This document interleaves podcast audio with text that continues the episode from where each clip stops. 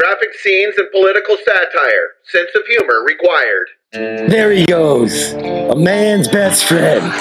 A boy's best boy. Times are tough, but why skimp on Bumpkus dog food now? I feed mine doggy din din. Real whole grains, real beef stock. It might cost a little more, but consider the times we're living in war, inflation, disease. So why skimp now? You might have to eat the old feller later.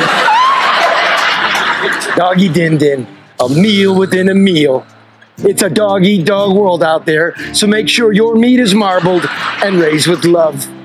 I love you so much, boy. I could just eat you up.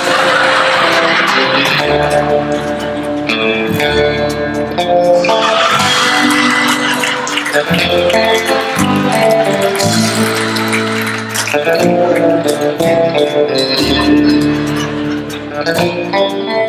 animals were harmed in the making of this film.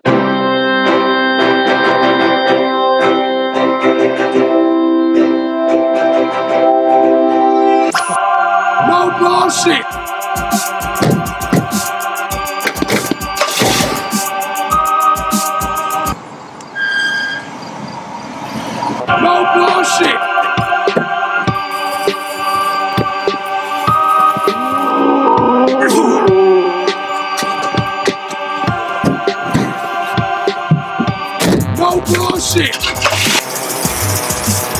Public, let's just did breaking news. Dub or bullshit. Dub or bullshit. No bullshit.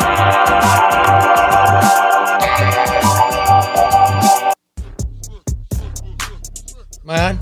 Yep. Save the hate. That was just a joke. I'm not gonna eat my dog. I will eat my dog if I have to eat my dog. But I suggest for this Lenten season, you go down to American Coney Island and have Yeah. a pollock sandwich. They're back. Oh, wait a minute. How did you guys get fish and I didn't? Because you won't come out of your COVID cage. It's over.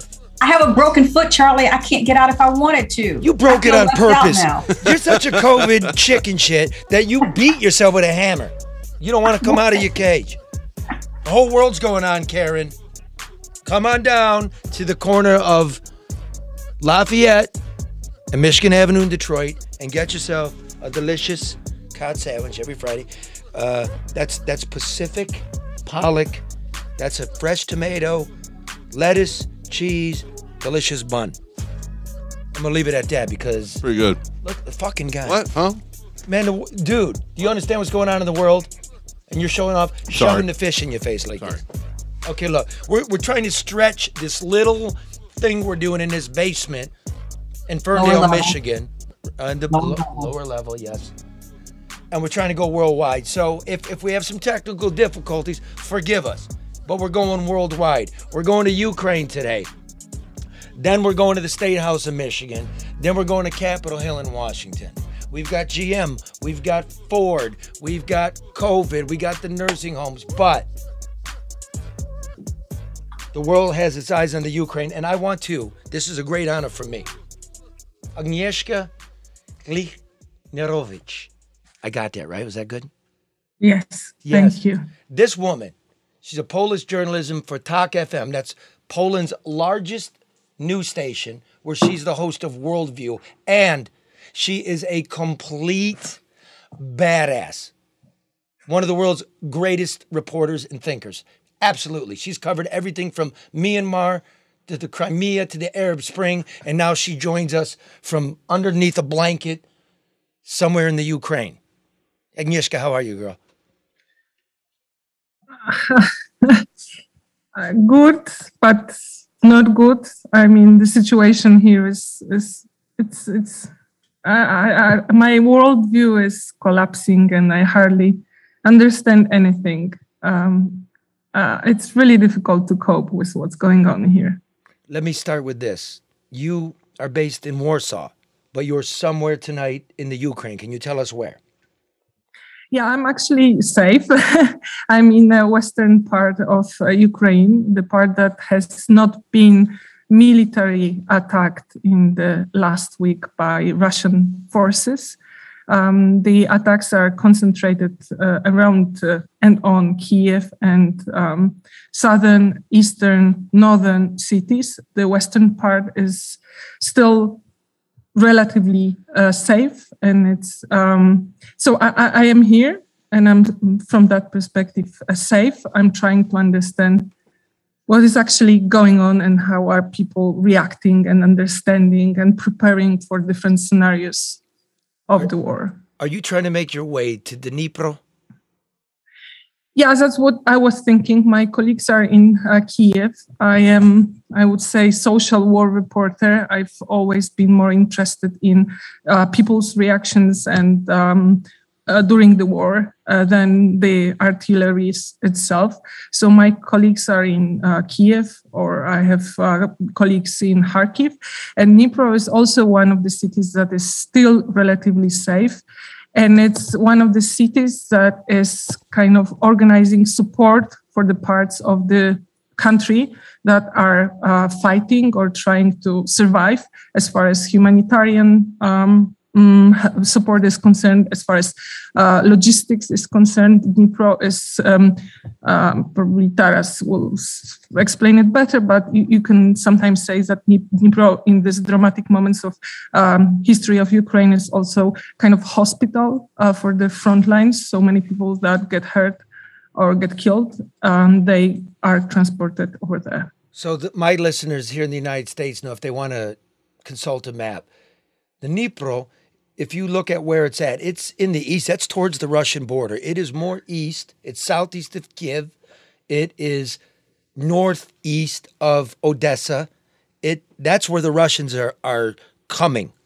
They're coming. You can say uh, today it's good to underline it's close to Zaporizhia, where the nuclear plant is based, the one that was conquered by Russian or Chechen um, groups, as the Ukrainians say, the one, the, the one that when it was being conquered, when it got on fire, actually got big part of the world really scared today. So where are we? I mean, help us. You're on the ground. We're watching television. The the Russians have Kherson. They have. Uh, I don't even know what's going on in Kharkiv. Their column is stranded outside of Kiev. Uh, Emmanuel Macron, the, the president of France, says he talked to Putin, and Putin is saying he wants all of it. Where are we today? Um, I'm not a military expert, and I'm as confused and interested as you are. Here in Lviv, uh, when I talk, this is, I think, very important, uh, at least from my perspective, to understand. And also, there was a social poll that the first emotion that Ukrainians feel is anger. Um, in the West, people don't probably think about this war as a eight day or nine day long war. For many Ukrainians, it's at least eight years war. It started in 2014, and West European, West uh, Western Europe or US hardly noticed what was going on. But people still uh, here in Ukraine, they more or less were aware that there is war. Men were going on the um, front line. So when Russia fully attacked last week, uh, I think for many people the reaction was. Uh, we can't stand it anymore. We are so frustrated. We are so angry. We have to finally fight it. It's either this way or that way. Only the second emotion, as the poll says, and my experience when talking with people also tells me that only the second is fear. And um, so um, they are, it seems that the Ukrainian army is actually doing much better than Russians assumed and also than West assumed. It seems that not many people outside of Ukraine believed that Ukraine army can withstand um, uh, Russian Empire actually um, attack. And um, so, uh, according to this, to the polls as well, um, majority of Ukrainians believe that they can withstand the attack. But I really am not a specialist whether they can, whether it's the full power of Russia. I mean, whether they can still attack harder. How much are they determined to do as sometimes people refer here syrian scenario which means attacking from air just bombing cities and um, civilians? How bad is uh, russian army? I mean how how corrupted how demoralized? Uh, when you watch these videos or memes that ukrainians and ukrainian army is publishing uh, it seems that they, they, there is a there is a demoralization. I mean, that many Russian soldiers soldiers are not. They don't know actually why they are fighting. They are not determined to do it. But I would not also underestimate the, the Russian army. So at this moment, really, when you talk to people here, at least in Lviv, but I also talk to my friends on phone, they assume every possible scenario. They assume that it may take another couple of days, weeks, and they are ready to win the war. But they also assume that it may take months and years, and maybe they will need to arrange and fight in guerrilla underground, that the occupation is also possible. For people that I talk to, every scenario is possible. Also, that Russia will be able military to occupy the whole country. But the things they are saying, the ones that stayed, because remember, million people left within a week it's exodus. Million people, mainly women and children, because men are not allowed to leave, left within the week. But the ones that stayed, men and women, they are all saying that they are going to fight, whether with guns, if they have the training, if they have the experience, or and this is very specific for uh, Ukraine as civilians. Ukraine has had what they call Maidans. They have had the um, they have huge um, experience with self-organizing, uh, with revolutions. They are really good in adapting and organizing the resistance. So I really don't know. Can I ask a question? You know, with with a million people leaving, looking at the destruction, um, the impact on the psyche of the people in Ukraine, what does a win look like?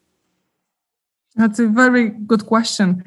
Here in the western part, where I, I, I would underline again, there is no immediate military threat. Many people tell me it's either them or Putin. People in the West, as I hear it and as people here understand it, sometimes um, perceive it as a Ukrainian Russian war, which can be ended with some kind of compromise, like neutral Ukraine, Ukraine, or Ukraine giving up part of the land. But for many Ukrainians, Ukrainians uh, I talk to, it's an existential war first with an empire. And as long as uh, there is huge Russian empire, they will not feel safe. So some people even tell me that uh, it's either the Russian um, political culture as it is, or them. That there is no uh, no way there is no uh, place for compromise because every compromise will only mean that the threat will be on but it, it, will come back 10 years later for their children that they will need to raise their children to fight russia. Of course there is war so so emotions are high. I, I, don't want to say exaggerated. I'm not the right person to judge it. But what I'm trying to say is that for them, for many of them, it's an existential war. Agnieszka, uh, in, in, Agnieszka, mm-hmm. let me let me tell you what's what's going on from this side of the empire, this empire. This is some bullshit. Okay, look, embargoes on Russia. The Ukrainians are on their own. We'll send you some. We'll send you some Stinger missiles. We'll send you some anti-tank stuff, but we're still importing 600,000 barrels of petroleum product every day. Europe is still importing four, five million barrels of petroleum product a day. Russia makes its money, half of its economy is petroleum product. In uh, this is what this is what my leadership says. I'm quote, this is from the White House spokesman. We don't have a strategic interest in reducing the global supply of energy. That would raise prices at the gas pump for the American people and around the world because it would reduce the supply available. It's as simple as less supply raises prices, and that's certainly a big factor for the president at this moment. What this means is my brother, God bless him, I love him. He lives on Beech Daly Road. When he gets up and goes to the shit and go, We don't want him paying $6 a gallon because we're in an election year. If you want to strangle this, this guy called Putin, this empire, it will take months, but we got to shut it off right now. I don't believe the world is offering the Ukraine much except words and sympathy.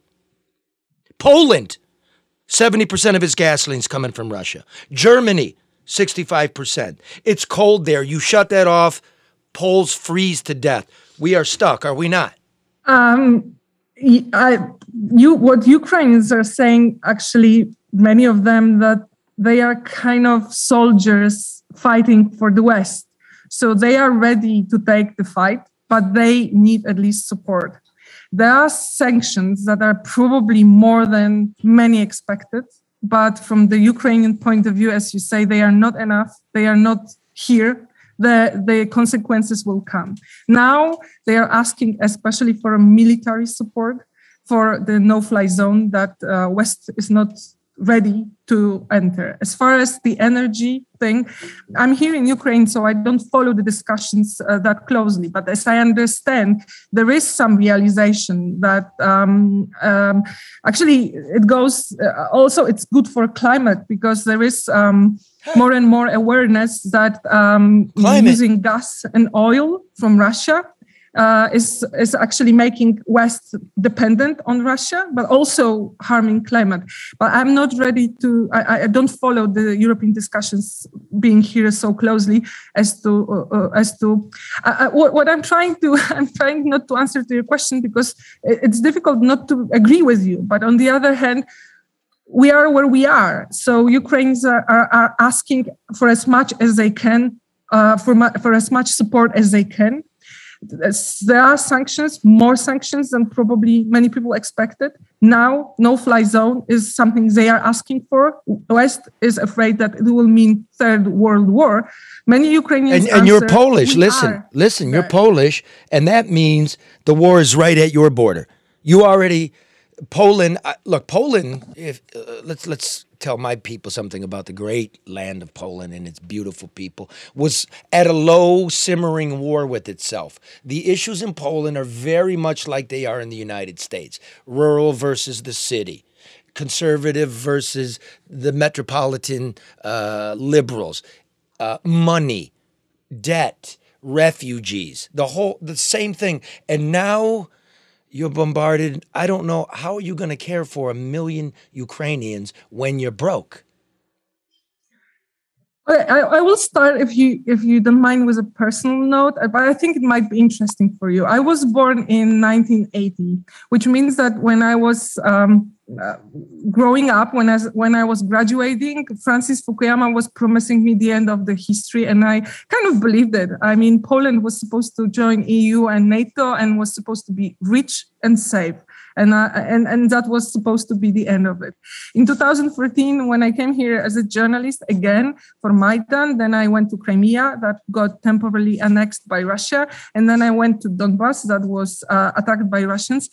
I understood that the, the, the, the, promise of Fukuyama is, is, is over. It's not true. What I'm trying to say is that I, uh, thanks to Ukraine also, I, I got used to thinking that yeah we may have to give up our um, maybe not give up but at least uh, decrease uh, the, the comfort we are living in it's not possible to keep up the way we were living.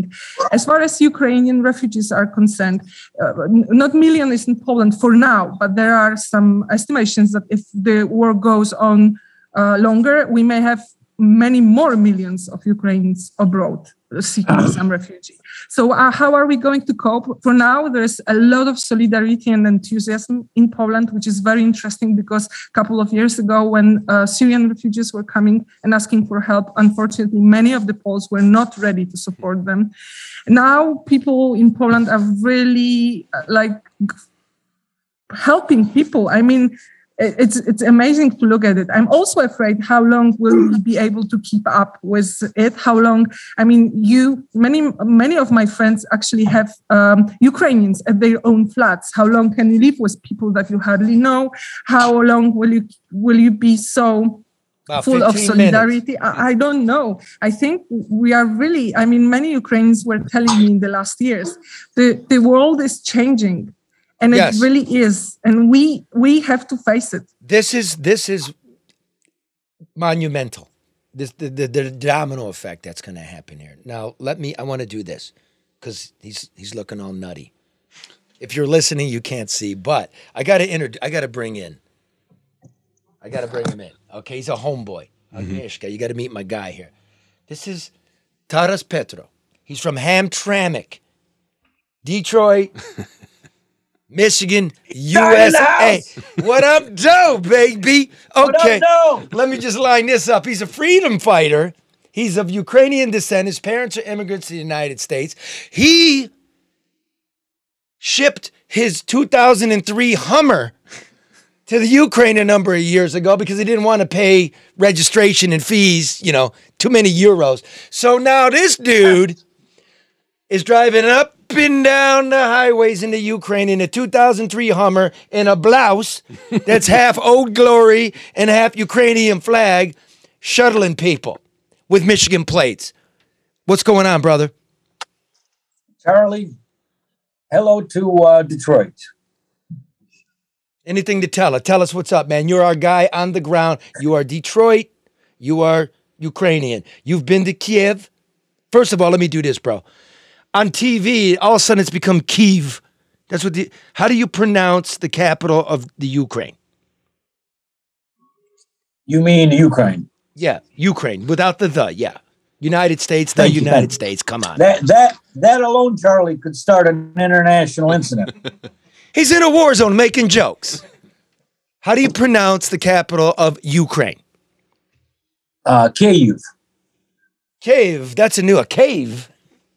Now the Russians say Kiev. Okay. And the We say Kiev. Kiev. Kiev. Kiev. Kyiv. Yeah, get it? Kiev. Kiev. Yeah. There's a Y and an I. It's not Kiev. All of a sudden we started doing that. I don't want to do Okay, listen, man. What have you been doing, brother? And you you're out of your mind. Why are you doing it? I'm staying alive, trying to stay alive. Extrapolate for me. I mean, wh- what are you doing with your days? Well, I'm- for well, I, I started my uh, last week very hectically. I was woken up by an explosion at five o'clock in the morning,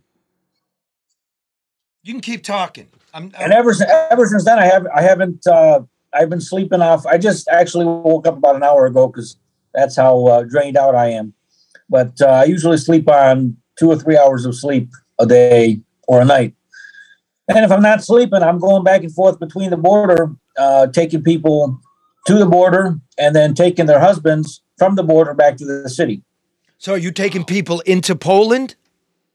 Uh, no, just to the border. If I did that, I'd lose some time because it takes about uh, 45 minutes to an hour to cross the border. So you're car you're evacuating. You're helping evacuate people at this point. Yes, at this point. And Okay. the most I've had in the car at one time is uh, 11 people. Now, how do you find these people, and how do you find petrol, gasoline, when I don't know what a, a H2 gets? What's that get? About 10 miles at a gallon? Uh, eight in the uh, city. Eight in the city. Eight in. So, like, how are you even? How are you finding, identifying people, and how are you getting gasoline? Well, it's actually very easy to identify them at the uh, border because there's not too many uh, large SUVs, black in color, uh, at the border. And uh, whenever I'm there, uh, it's like they start swarm. You know, like that. Uh, there was there's a perfect example uh, when the the uh, refugees were trying to get on the plane uh, in uh, Afghanistan or Iraq to get to America Yeah. they literally started running after the plane. It's kind of like that with me in the car. I got people running after the truck saying, you know, I, they just saw me get eight people in the car and they want to fit four more in the car. So that's you're taking men back to Kiev, and you're bringing women and children from Kiev to the border. Yeah. Well, not Kiev, Lviv, because Kiev is too too far away. Okay, and how far is Lviv from from the Polish border? That's about an hour away. when uh, when these people get split up from their wives and their kids, um, and you're driving them back, are they just? I mean, I, they've got to be crushed because of what's going on, but are they also um, just not excited is the word, but just ready for the fight? I mean, what what is their mentality when they get split up from the rest of their family? Well, they are, but they they know they knew the inevitable. They knew that um, uh, they might get get split up because there is a loophole in the system that um, if you have mostly 18 to 60 year olds aren't allowed to leave Ukraine. Men. But yeah, men, yeah. But if you are a father of three or more children, then you can leave, provided you have the right, I guess, certificate, if you call it, or clearance that you have three or more children. Or if you have a medical exemption from prior to when the war started, which means prior to Thursday, then you are not obligated to fight or you're not obligated to be drafted. The problem is now, if you don't have that uh, certificate, you can't get it because the draft office is closed, the passport office is closed, almost every single government agency in Kiev is closed. You can't, we can't, you can't get your passport. You can't do any government business with the government because they're all closed. Yeah. so what does that mean? Because who Well, would be wait, wait, walking wait. No, no, no, no, no, no, no. I'm not interested in some men trying to get out of Ukraine. I'm more interested in the men that turn around and gonna fight the motherfuckers that are shelling their homes and starving their people. I'm more interested in, in that. And not only that, but Charlie, there I get people that that uh, write me or call me. I don't even know how they get my phone number. They write me and call me saying, "Hey, uh, I'm in this country or I'm in this city in America. I- I'm a former Marine. I want to come fight and help the Ukrainians." Well, it's kind of hard to um, direct them as to what to do when I'm here and they're there. And plus, I don't know if this is accurate or not, but it's my understanding if you take up an oath of a foreign army, you could lose your U.S. citizenship. No, here's the That's deal. some- I'll tell you how it works from here. You can fly into Warsaw. You can take the train to the border. The COVID requirements have been waived. You don't have Yeah, to. been- yes. You don't they've to join the Ukrainian military. You can come in as a freedom fighter, as you're doing. You can do it if you want to do it. If you Well, all, all you as- Marines as a- don't have to do the paperwork, get on a plane, land in Warsaw. They're very good. There's a taxi there. It'll take you to the train. The train will take you to the border. What's the name of the border town in Poland? Well, there there's three separate borders that uh, hundred thousand people came through a couple days ago. A hundred thousand people.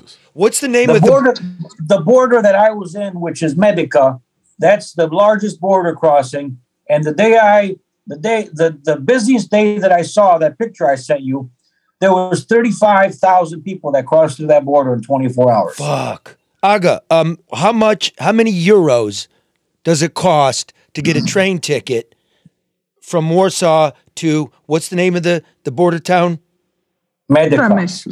Or Medyka. Przemyśl is with Yeah, the train. yeah, it's seven kilometers from Przemyśl. Okay, how, how much does that ticket cost?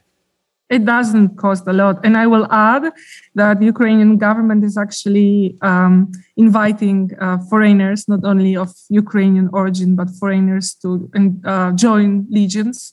And um, uh, people can do it, and probably mostly through uh, embassies. Mhm. Uh, I thought Taras wanted to add Uh, something. yeah, and I, was gonna I was gonna add something that uh, Never this interrupt is, a nun. This is such a this is such a uh, such a critical incident that uh, Ukraine is even saying to their um inmates who are incarcerated that we know you're in jail, but if you want to fight for your country, uh, we'll let you out, but you got to fight for your country. Shit. And and the, the uh, two days two days after the attack happened, actually a, a day and a half after the attack happened, I believe Saturday, there was five hundred thousand people alone that signed up for uh, Ukrainian defense. Okay, a The problem the, the problem is they only had like 75,000 arms. So Yeah. there's not enough military supplies to support the people that wanted to sign up. That's I, I saw a report today that somewhere in Nassau County, New York, the county executive of that of that county the fuck uh, Wait a told people the fuck Motherfuckers in Ukraine and he give me he give me New York Daily News reports. There you go, I baby. can I, can do that. I got to connect. The fuck? I got to connect. the guy's sitting in a motel hell over here drinking Coca Cola and telling me about what's in the New York Daily News. I don't care what's in the New York Daily News. Here, let me ask. So, so, so anyways, like I no, was no, saying no, before- my program, my program. I will have you shipped to the front, motherfucker. You keep up with this. Like I was saying. No, before- no, no, no. Mute it. Mute, mute, mute, mute Hamtramck. You know these guys. I'll go. These guys in Hamtramck. I mean, I don't know where to start. I don't know where to start. Okay, okay. Listen here. Go ahead. Listen here. Taras, I got a question. Are you carrying a weapon? No. No. Why aren't you carrying a weapon? Uh, first of all, it- it's not a wise idea if you don't have the right documentation. Even even in a war zone, plus it'll only cause more problems. Maybe I will add that um, there are two kind of um, defense um, ranks here. I mean, there's army, but there is also territorial defense. So some people, men, but on also women that don't have uh, experience, they haven't fought before, they have no experience in Donbass, or they don't know how to use weapons, or they still think that they are more helpful doing um, logistics, uh, communication, or any other thing uh, can join territorial defense. You- so far in the conflict, uh, Ukrainian army does not need that. I mean, there's enough people to fight on the front line. So they are also asking men and women as well to join the territorial uh, defense to organize. For example, uh, there is hardly any police in the cities. Somebody needs to um, um, keep watch. Or uh, cities uh, like uh, Lviv, for example, you mentioned, uh, have not been attacked, but they may be attacked. So they need Well, to Well, and, I, and I have I have to add to that actually because when when this started originally uh, Thursday, they they already started having air raids Thursday afternoon or Friday morning. Uh, there was already Ukrainian um, military uh, national guards that were in Lviv. There was, you know, these kids aren't even able This- legal enough to drink in Michigan, and they're walk, walking around a town of three million people, walking around with semi-machine guns, ready to say, "Motherfucker, make my fucking day! I'll blow the fuck out of you if you don't say Palanitsa properly." Because the key, uh, even the smallest thing, if, if if the Russians were to come in, they give them a test, and if you can't say something proper, for for example, I'll give you a prime example. If somebody were to come into Detroit and say, "Hey, man, I'm from Detroit," and then you take you give them a sign and you say, "Okay," you show them the Cadieux sign, and they say Cadiux, then obviously they ain't from Detroit because they can't pronounce Cadieux. If they if you show them Hamtramck and they can't pronounce it right, they're not from Hamtramck. Right. Now let me So- ask you this. That that we were talking earlier. You have gone into Poland where you can get some petrol and whatnot. And they almost didn't let you out, right? Because like they think you're Ukraine. Listen, Wait a minute, motherfucker. Let me set it up. don't interrupt me. What what the fuck is Interrupt me. Interrupt me. Oh, Hold on now. I, I'm gonna make you look good, bro. Come on, you're my correspondent out there. Okay. I'm the foreign affairs. So you I- they, they can't because they I, need, almost- I need all the money I can for my to fill the Hummer up. So you're right. How much does it cost? Wait, no, Tata. So they almost inducted you into the army, thinking you're a Ukrainian citizen and that you can't well, leave. Well, no, I mean, th- no, I have an American passport. I was born in Detroit, Hudson Hospital, but uh, Shout out. obviously, obviously, the Hudson Hospital part didn't didn't convince them enough, and the border guards like, hey, Taras, you know, well, she's talking to me in Ukrainian, and obviously, I don't have to answer her in Ukrainian because I knew that was going to be a um, an issue. So I was like, you know what? I'm going to speak English. You can't force me to speak Ukrainian. I'm going to speak English. We're going to see how this goes. So she's like, hey, you're Ukrainian. You have dual citizenship. We're not going to let you leave. I'm going to run your fucking passport and see if you do have a Ukrainian passport. And if you do, I'm turning you around. Uh, okay, now let me do this. let me jump in here. We got a, a guest coming on. Is he is he there? Because I there's a little signal from Terrell. Let's see. Yeah, he just said he can't wait much Well, longer. Yeah. uh, okay. Is he there? Yes, he's there. You guys put him on for me. Trying. Okay. See, Is he is he muted? Yes. Okay. somebody t- somebody. I'm tell- unmuted now. I'm unmuted. My man, how you doing? I'm good. So listen, you don't see my face because I'm entering a. Okay, yeah, I can turn on. All right, hold up. Okay, cool. This- Um, let me let introduce see you. Let me, let can, me let me uh, introduce you. This is Terrell Jermaine Starr. He's a Detroiter, a journalist. He's now covering the war in Ukraine. He's out there too. Okay, man. There you are. How you doing, dude? How you doing? Real good, man. I'm, Good you know. I'm good. Yeah, I'm, I'm doing good. I'm actually um, with my good friend Andre. We are taking uh, refugees from Kiev and going into Kiev, taking them out and taking them to the uh, Slovak border. So, and I'm, I'm writing about him. So I'm just kind of going along for the journey, and then I'm taking people on Twitter along with the journey as well, Twitter and Instagram. And I got to tell you, I got to tell you, Terrell. I talked to uh, Yolanda Cabell yesterday. She said you were crazy for still staying around. Um, you know, man, it's like uh, You know I who I'm talking about, right? I think vaguely, vaguely. You went, you guys went to the prom together. Well, gee. The fucking high school prom. Okay, do me a favor. Mute Taras for a minute.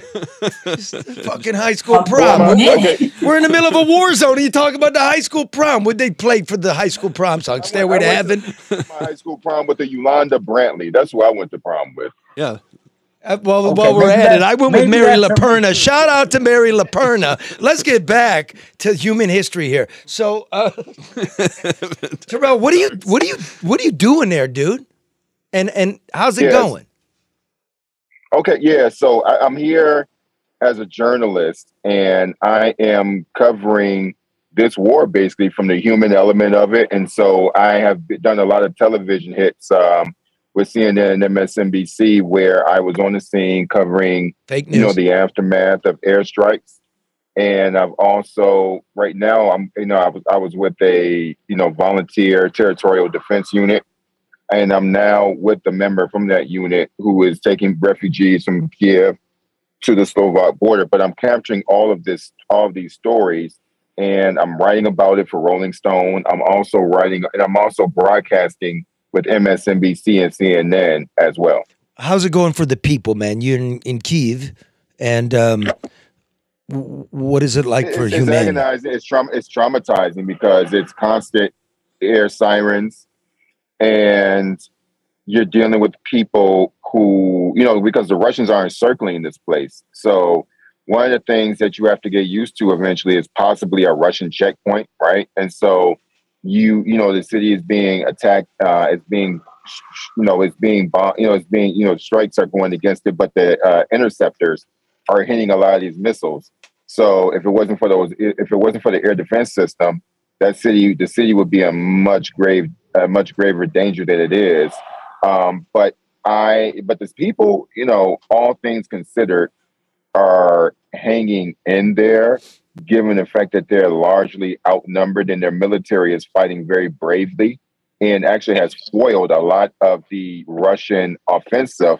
But the thing is, man, is that one, they just have a lot more, um, air, you know, they, they just have a lot more missiles in their arsenal, and then they also just have more troops. So you know, that, So that's let me ask you this, but bro. Let me ask you this well. because you got the Russian disinformation as well. So you can tell me your own eyes that the Russians are shelling civilians, apartment buildings, yes. universities. They are. I was there. Yes, yes, they are. In fact, I was. Yeah, they are. And I saw. Yeah, and I and I I was on the scene, and I did a live um, broadcast from a building. Yeah, that was hit. Absolutely, they're doing it. And I've interviewed a woman whose house was destroyed by an air-to-ground uh, missile attack. They, they're doing it, and I've seen it with my own eyes. I don't understand, man. Terrell, can I ask you a question? Are you afraid? Yeah, I mean, I think I would be. If you're not afraid, you're stupid. So yeah, You, you know, told that- me, that's the thing. Terrell, So- you wrote me this morning. You said, I got PTSD. I go, no, man. You got TS. You got trauma syndrome now. The post will come later, man. You, This is war. All three of you are very brave people, and I, I honor you, and I, I thank you for sharing with us. But go ahead, brother. No, no, I think I appreciate you. So basically, yeah, I am, and I'll tell you. The, I'll tell you what it's like, how your body and your mind functions through this through the first seven days because it's been a week of war. So the first day, I was just shocked, and I wasn't in my body, and I it's you know my, my man my boy Andre picked me up and I walked past his car about 100 meters and he kept yelling my name, yelling my name, and I didn't hear him. I just happened to turn around and see him, and he's yelling my name several times. And then I guess on the fourth or fifth try, you know, uh, you know, I heard him say my name, and I went to him. I was in shock. The second and third days, it was difficult to eat. Uh, wanted to vomit. I um, I also was just, you know, it was a dizziness and you started getting paranoia. So one I'll give you a short story of it. Basically, I was looking outside of my window and I thought that a column of Russian troops were outside of my window. And you know what? You're, And- you're you're exactly right because every time the, the first couple days after uh, the shit hit the fan, These fucking Detroiters. the first thing you do is if you hear something strange outside, you think either one, somebody's coming, or two, you think something's gonna fly through the fucking window. I did. That that was the whole thing. So listen. Hey, Aga, wait a minute. I'm going to get it. Aga, listen to these these puppies. This is their first go around here. Yeah, yeah, boy. that's what I'm saying. This, yeah. So Y'all basically, thought you man, were Hemingway, and it's fucked up. There's nothing gorgeous about it, right, Aga? We no, all no, because because because you have you have a house full of people. well, we and- understand. and you have a my, big my point. window. My point is, brother, something. Aga and I have been through a few of these. Like, it seems like the most important, the crescendo of being a journalist, and then once you do it, it's the saddest thing you can ever see. That I, I, I don't like doing it. Aga, you? I don't, you know, and that's the thing. Yeah, because the thing about No. it is that that night I was walking around the, my, my apartment with a knife and just thinking that somebody was looking at me through the, I guess, like the peephole in the door. And I was looking, I was like 10 feet away from it. And I had this knife thinking that somebody's going to break down the door. And listen, this is how my paranoid I was, thinking that I'm going to use a knife to kind of take down, you know, like a group of Russian soldiers, right? Oh, That's so you were gonna bring so, so you were gonna bring a knife to a gunfight. Yes, literally. But that's but see that yes, yes, literally. But that's how my mind was working at the time. And yeah, a friend of mine called me just to kind of walk me through it and walk me out of it. Because ultimately what it was outside, it was just a bunch of people who shouldn't have been out there because it's curfew. You know? And so that was what that was. But then you go into the next the following nights where you your body gets over it and then you finally accept the fact that you're in the zone and so what is actually but but but, but here's the thing, it's actually healthy that you recognize this. It's actually unhealthy if you don't feel anything. And Are so you guys? Let me let me say this. guys- Uh, uh, I, I'm sorry, Taras. Let me say this. This is important right at this moment. I want everybody, if they would not mind, to think about those tens of thousands of women and children in thin shoes in the snow, trying to find some safety. I've seen it all. You're like you're you're brave young men. Aga's a brave young woman. Are, I, I guess I've, I've, as I understand, 15,000 people living in subway in Kiev, and the uh, president of uh, Kiev said that they are ready to host 100,000 people over there. The scale of it, it's a really big country, and it has been attacked from so many sides. And, and we don't know how how the war. I mean, the war may expand, and the the Russians may try to occupy the whole country. I mean, they Well- put so much energy in the last years to build the country, to build the institutions, mm-hmm. to to, to The- evolve the- the, society. The problem is that the Russians thought they could take Kyiv in three days. yeah, And Right. obviously that didn't Yeah. work too well for them because the Ukrainians showed them we can fight. And then they thought that the that the president of Ukraine was going to pussy out because he's nothing but a comedian. And they thought, man, fuck that guy. We can handle him. Well, he, the, the Americans even said, listen, we will evacuate you. We'll send in a couple of our guys. We'll get you out. And you know what he said? His rating went from 73 to 92. He said, "I'm not going anywhere. I'm standing right. I'm staying right here." Ratings. He said, "I need." He said, "I need. I need. I need ammunition, not a rock." Yes, he said. I he, said- I he said I need firepower and I need men. But I don't need apparently, to watch this. If he needs a ride, I know Taras. exactly. If he listen, listen, Get him if out of he there in a Hummer, man, with Michigan plates. By the way, Taras, um, how are the roads in the Ukraine? It's a it's a war zone. You got Michigan listen, plates. How are the roads? Terrible. Are they as They're bad as they terrible, are in yes. Detroit? The roads in the roads in Ukraine are like the alleys in Hamtramck. oh God. Man, that's bad. But they're worse. Or- but Charlie, or here's like- the thing, guys. The worst of the worst are in the Carpathians. Like well, if you yeah, the don't have a Carpathians Jeep, are pretty bad. Yeah. Taras, let him speak. yeah, but they're worse. No, they're worse because I'm saying I go through there all the time. I, I'm, I was just coming through them now, and and they're worse than any other part of the country. But what's actually making it more complicated now is that you're going through multiple checkpoints, and so just going back and forth, you can go through 30 of them very easily because not only is the government or the military and the police have their own checkpoints, you have these volunteer groups that You do have the in volunteer groups. village that also yeah they also have their own checkpoints and They- they do so, because- Terrell, Terrell, Yeah. did, did they Every- Taras, Let me ask him. Terrell, did they put a gun on you?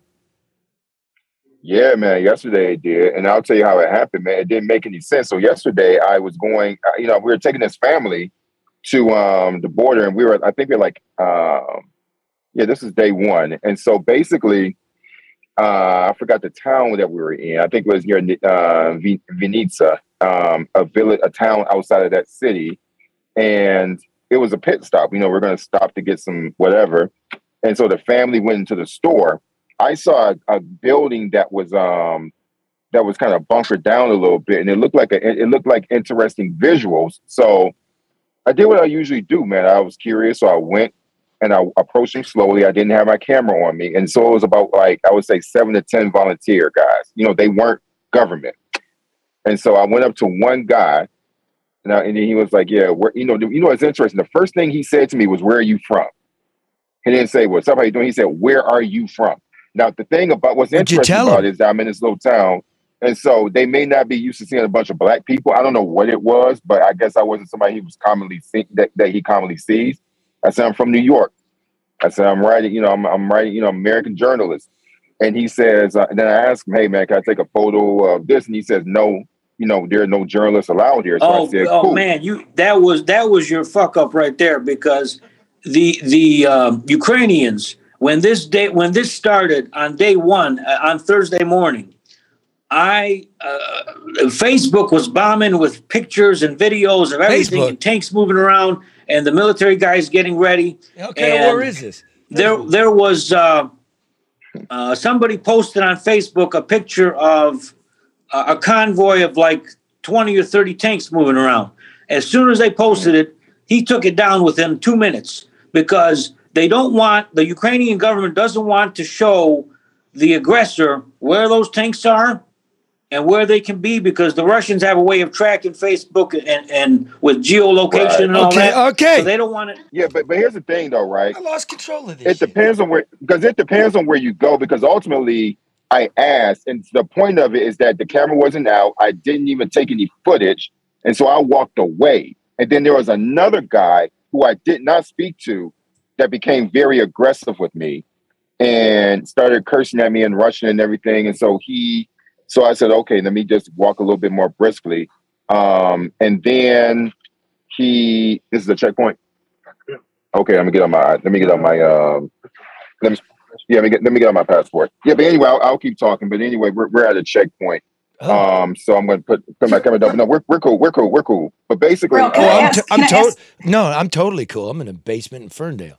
Lower level. So- so- but I'd like to ask Terrell a question. You kind of skipped over just a little bit when you talked about how um, that you were responded to, and you weren't sure if they were used to seeing a lot of black people. We keep hearing Yeah, over yeah. here that you know some of the Nigerians or black people that are there Racist. are being are not being allowed to exit or are somehow being suppressed or oppressed or however you want to call it that's true. Yeah, can you true. can you tell me the the reality of of those circumstances? Wait Yeah, a minute, yeah, wait, sure. Terrell. I mean, before yeah, she there are a lot answers that, I have to have an interpretation. What are you asking? Yeah, yeah. It, it, it's, it's, two, so- it's two black people talking. You know, I mean, I, I got some black blood, but like, interpret for me, Karen. What did you just ask him, actually? I'm, I'm asking him because we keep hearing that black people that are trying to lead the country, black women, they're saying no, let our women lead first. That they're being Yeah, that's true. uh, Really? Yeah. So I, I want to know. Great what are the circumstances and the conditions for the black people there? Are those are they being That's what I'm treated equally, fairly? What's happening? No, um, Why? because there there are side there are different sides. So basically, I was at the border yesterday, and what you see is, you know, you got Ukrainians on one side, and you got foreigners that are on the other. And and here's the thing that makes it complex, right? Like with me, I didn't have any issues because I'm American, you know, and so my passport takes me like wherever I want to go. So even though I'm, you know, you can't. I could be anything. I could be from Nigeria. I could be from wherever. But you're But still my black. passport, hmm yeah, I am. But what I'm saying is that when you get to the border, it's a different thing because I'm not, you know, because my because at the end of the day, regardless of what it is, my password gets me through. You got my password right? Yeah, yeah, yeah. So it gets me through. By the way, hey, listen, if I have to go off, it's because these guys are jumpy and these are volunteers. So I I'm hear, oh, is this again. But but but, but yeah, but basically, hold on one second. Okay. Let's listen in.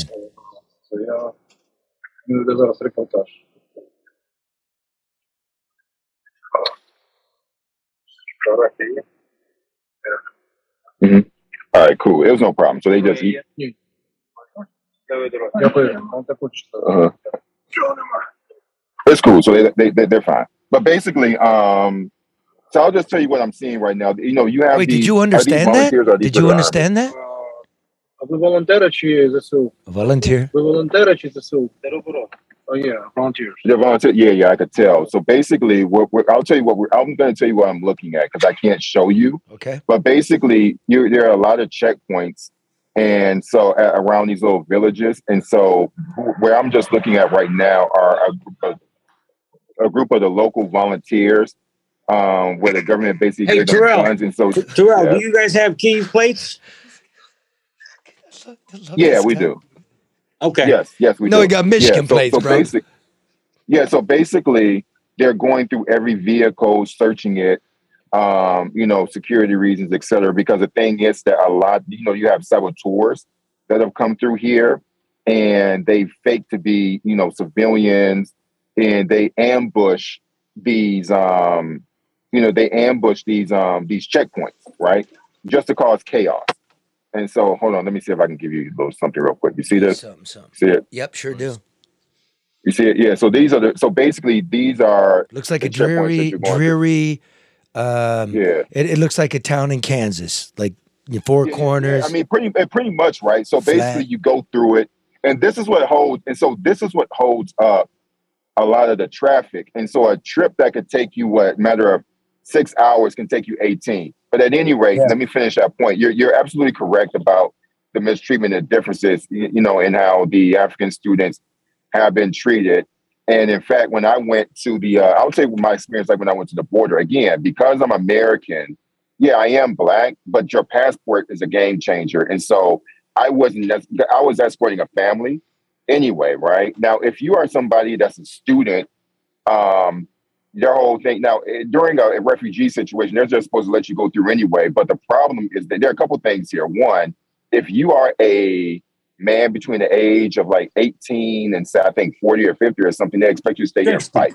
So you can't so you can't leave anyway, right? That's the thing. And then they had they, you know, they did prioritize women and children. Now again, there's a reason for that because the women and the children are not necessarily going to be there to fight, and then they're they're considered a liability. Just to be, I hate to talk about human beings like that, but in a war, that's just the way it is. But then you got the other people, the the um, then you got the other students. So everybody's trying to compete for space on the bus, right? That's ultimately what it comes down to. They're competing for space on the bus to get to Poland, Slovakia, Romania, Hungary, and yeah, they are prioritizing their, um, stu- you know, not only prioritizing their, you know, their citizens on the Ukrainian side, but yeah, you see, I mean, you you see, and people have reported, and I've seen this where people are complaining about not only just not being stopped, but just the way that they're being treated and the racism that came behind it. That is happening. Well, right? we That got definitely is happening. we got all that um, in the war zone when we're all supposed to be together, you know, and it's but it, but it's not like that. No, I know thing. it ain't, So I've been so so I'm I'm talking with a few people in the you know you know MPs, and here's the thing, man. Like just from my own reporting from me to you, they acknowledge it, right? I mean, I spoke with a couple people, and I'm like, yo, you know what's going on? They're like, yeah, we know. And so he said, we understand there's chaos. We don't, you know, we we, we don't like it, feel bad about it, and we're working really hard to address it. So I'm just giving you exactly what a couple people in, in government told me. So I mean, at least to me, they're not running away from it. Um, but I'll tell you another thing too that I see at the border. Um, a lot of you know the police and like the like the professionally trained military are cool. It's the guys and the um, what do you call those guys? the Um, militia, man. Look, the the militia. militia. They're the ones. They're the asshole. Yeah, right? but They're now watch this. Let- Look, okay, let me get control of this show back. Let me get control of this show back. Here's what's going on. Y'all looking for a way, you want to get over there, you want to be part of it. You're looking to be a man, you want to fight something you don't understand. They want to, but they're, Thi- but this is this is what's going to happen. You're going to walk into something you don't know in a in a dreary dark town. You can't speak the language. Be real careful before you get on that that plane to Warsaw and take that 15 euro ticket to the border. Be real careful. What I think we need to do in this country is decide is this a television show or is this the most cataclysmic event to hit Europe? Which when Europe goes up in flames, the whole world goes up in flames. I think we know history. We have to decide what it is. Is six dollars a gallon worth it in the midterm? It's not short term. It's not short term. Well, and we can't even get. Fi- I don't know how, about Terrell, but the normal cars, obviously, my Michigan plates uh, come in handy sometime because yeah, I they tell do. them, I mean, how am yeah, gonna-" yeah. they they give me they say, well, we have a five gallon limit, or five, uh, five gallon limit. I'm like, look at my truck. You, how are you going to give me five gallons? I'm going to go two miles and stop. Yeah, you got to go to. You got to go. Listen, we, we've gone through the same thing, right? So listen, you know they have limits. So I think what they have like, um so Andre, I think they have like five liter limits and like ten liter limits like that. It's it's Yeah, and so, like- 20 liters. Yeah. Well, no, no, no, no. It's lower. No, no, it's lower. Like we we didn't. uh, We wish we could get twenty liters, right? So okay, like well, we, it's 20 liters out by Lviv.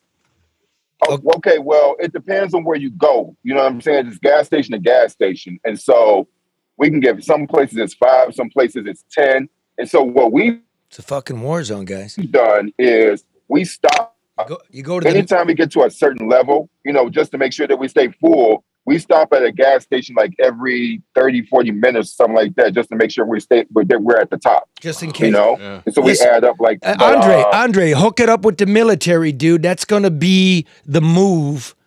That's going to be the move in about a week. The gas stations ain't going to work. You're going to need to hook up with the military or you need to hook up with CNN. Because them motherfuckers got all the liquor, all the gasoline, all the caviar. Oh, hell yeah. I know that, man. Like they don't. you And know, all the fact- beer. They got all yeah, of it. all of it. I- I'm, I'm in fucking Iraq. It's a dry country. You, you got to go beg CNN like they're the fucking czar. Can I can I get a fifth of whiskey? You know what I mean? Can I get a fifth of whiskey, please, Mister Zucker? You twat. You guys are you guys are stuck, man. You're you're in a war now, and I'm gonna do this. Let me do this. I love you guys.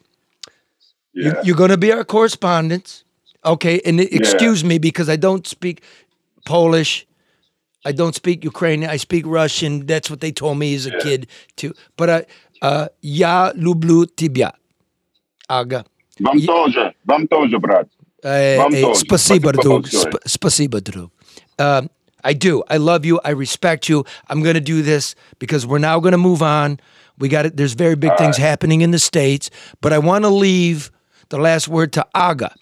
Aga, some something to hold on to, something for us to consider, something to think about, and take us away. Um, I will call you later, Taras. I will call you later, Terrell. But Aga, uh, thank you. The big respect. Listen, Terrell, I'm going to hook you up with Aga because she's a giant in journalism in Europe, a- an absolute giant. Okay. All right. Yeah. Okay. Perfect. No Because you got a career going. Real quickly, well, how can people donate to keep you there? Real quickly. Okay, if you go, yeah, yeah, you go to the top of my page on Twitter, and you'll see my links to Cash App, Venmo, and and PayPal, and people can donate to support my work there because I'm independent and nobody's paying for me but me. Okay. Um, and what is your Twitter handle? Oh yeah, Terrell J Starr, T E R R E L L J Starr, S T A R R. At least Detroit, government man. name. Detroit, Michigan. He's one of ours. Brooklyn, he's one of yours. Georgia, he's one of yours. Support the guy. Help him bring the information back and help a young dude get the career going. He's risking his balls. Um, Taras, I, I will get a hold of you. We'll, we'll figure out what to do with you. Aga, please give us the philosophy. Um, I don't have the philosophy. I have two things that I um I think are important for me, and I learned from here.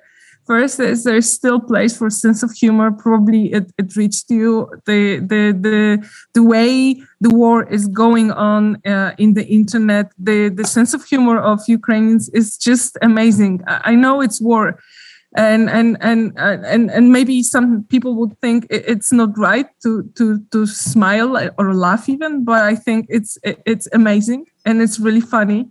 And the second thing is um the self-organization. Uh, i know you you in us you you you have been inspired by your walls um, uh, uh, anti uh, uh, what was it called? Uh, um, the protest in 2008 whatever.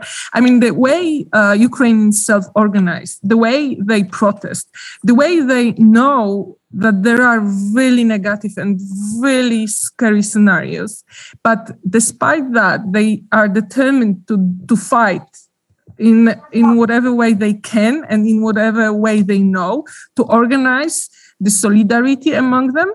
It's amazing and and they've learned it. They have had so many revolutions and uh, and so many protests that the society it's it's it's it's truly in a way democratic and it's it's really inspiring in this moment and i think it gives them strength and i think it gives them hope and if you look into the polls they really believe that they can win that they can survive attacked by one of the biggest armies in the world And we'll leave it at that. Uh, it's amazing. I'm thinking of the people. Fight. I need to I need to say a couple things that really have pissed me off. I'm gonna the give you. I'm gonna give you one thing. You get one thing. That was a beautiful. I said she got the last word. Hamtramck. I give you one thing. Go ahead. Don't mess with Ham. Don't mess with Hamtramck. And we'll leave it at that. That's safe, it. man. You man, them Russians are fuck, man. Hamtramck in the house, my man. Yeah, baby. I'll be in touch with you. Listen, man. Uh, again, I'll be safe, please Above all else. Okay. I'll say good night. Uh, dzień dobry. Okay. Dobry wieczór. Do Okay. widzenia, do widzenia, do usłyszenia. Nie, paka, Miłego okay. wieczora. Okay. Ja, uh, uh, to ty, ty тоже. That's Uh, Prawilnie. powodzenia, powodzenia. I'm trying. I'm, I'm trying. okay. See y'all, man. Now, now, now, now that you now that you got what's it called? Can I finish what I was going to say? No, before I was cut it. interrupted? Bye. We'll talk to you later. You finished that Oh, poor Coca Cola? Thomas. Yeah. Uh-huh. He's great. He's fucking He's awesome. hilarious. I just I'm, that whole hour, I'm just speechless. Was that an hour? Yeah, that was uh, unbelievable. It really was. I, I, mean, don't know how they do that, and, and you really made Don't it. hang up, you guys. Just listen because we're going to let you know what's going on in the U.S. We, but we muted you, so stay there. I like the point you made too about there's a lot of bitching about gas prices here. Yes. So I think I think most people would give up a couple of cents on the gallon if we stop taking Couple Russian cents. I'm talking two more dollars. I, I think people, How serious are you? I think people would do instead of you know putting up messages on Facebook of support. You know, Okay. uh, That your- helps too. Let your pocketbook speak. You know, don't bitch about the gas prices. Accept the increase. Well, we- the- if if we do this, The whole world is. You can't have 16 year olds in Sweden making energy policy. yeah, yeah. We need 20 year focus on what to do. You can't you can't set up a windmill and power the world. I want that. We all want that, Uh, but nobody in a position of leadership is willing to go there. We undid the planet in 20 years. It's going to take 20 years Let's let's start directing ourselves, but I don't hear that. I don't. I don't want to pay an extra two dollars a gallon for a long time. But if that if that's what it takes, if that's what it takes to choke them off, by all means. Oh, dude, you're an American. You're gonna be like this. Fuck it. I'm done. I'm done with it. Okay. Fuck the Ukrainians. You know it. I'd like to think I wouldn't, but Yeah, you, you said I'll pay it for like two weeks. I didn't say not say two weeks. And then a Republican fucking fish snatcher. I did not say here. two weeks. I'll just say that. He took they took the shit right out of my mouth. It's unbelievable. I didn't get to taste the fish. But paying two dollars extra in a Honda versus two dollars a week in a Hummer are completely Sure. different things depending on your gas consumption. Premium gas, that's a whole other conversation, Mark. That's why I'm going to get a hold of Taras. I know he's still there, but we're not putting him on. Yeah. He uh, is. but we, we got to raise him some money, man. Yeah. You, what do you think gas prices are going to do? Yeah, definitely. Okay, but I, I have neglected the underwriters of our program. Let me start out with Luke Nowacki. You're hearing what's going on. You're hearing about gas. Wheat just went through the roof. You got to remember, Russia and the Ukraine are the wheat basket of the globe. Whoop! Whoop! Them buns just went up. When it comes to security, You're talking about futures. You're talking about there's only one company. oil. You like the, the market's up and down. I mean, Commodities, yeah. Do not guess. Go to a professional, wealth manager. I'm I'm also scared for my child. I need to leave my child something because the future don't look really great. So I call Luke Nowacki, 248-663-4748 for rational financial advice. It's serious now. I've been saying this for what, 175 shows? Yeah. 175 shows, man. Don't guess. You're a clown if you are. 248 663 4748. Also, you need those roads fixed. Who could I call? You call ADR. Oh yeah. I bet you could get something done in the Ukraine, but I don't think he wants to try.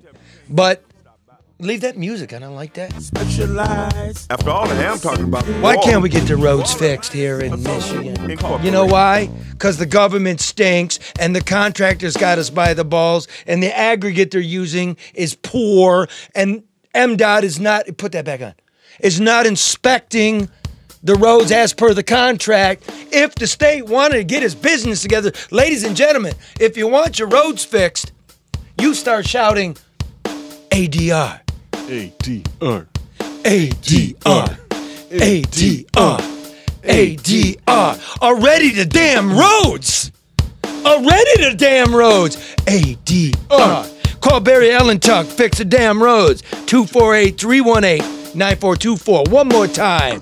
ADR. Already the damn roads. Probably your cheerleading experience is Thank you. probably valuable right now. 248 318 9424. Finally, Hall Financial. What, give me the music. I didn't, when I tell you to turn off the music, that's when you turn off the music. Turn off the music. Okay, put on the music. Turn off the music. Turn on the music. I'm getting you ready for the front. These are these are mental push-ups. Okay. Listen, you got a lot of equity in the house. You're hearing what's going on. I used to tell you, maybe you want to redo the kitchen, right? Maybe you want to upgrade to a higher house. Think about this one, folks. Your house is valuable. Interest rates are still low.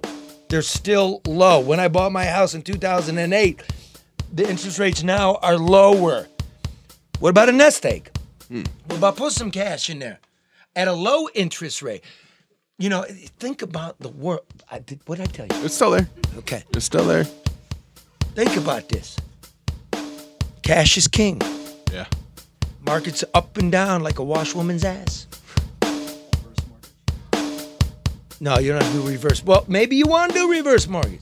I don't know if Hall does those, but I know they have 5,000 five star reviews. I know they can get this done for you in eight days. I know the appraisals are free. Think about it. I'm not. There's not no heavy push. Think about it. You have an asset. You're a little bit thin in the bank account. Think about. I'm holding debt now. You know that?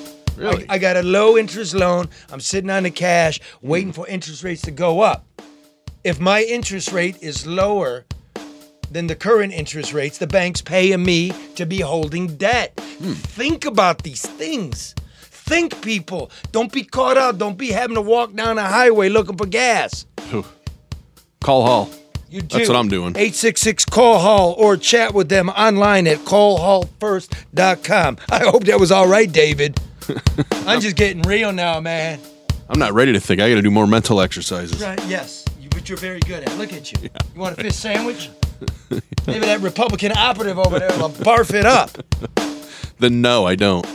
I want a fresh one from American. It is Lent. Maybe he knows Jesus and it comes back fivefold. I don't know.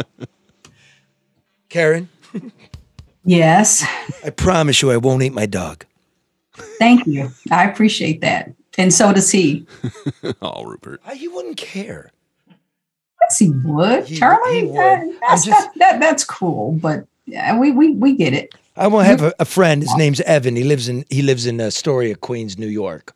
He's Greek, and they take him over to the old country every now and then. And for the summer, as Greeks do, they go over there for the summer. He had a pet lamb. They gave him a pet lamb. Evan had a little lamb, little lamb, little lamb. Evan had a little lamb, and his grandpa made him eat him. Delicious. And he wouldn't eat it. Oh, His, his do, do you think this maneuver around the gas is to push the narrative for the EVs? No. oh, Karen, Karen's trying to segue. That is a good segue, though. It's a great segue. I'm trying to get you guys back on track. Let's go. This is the track. Is it? This is the track. There's no. That's why this show's so incredible.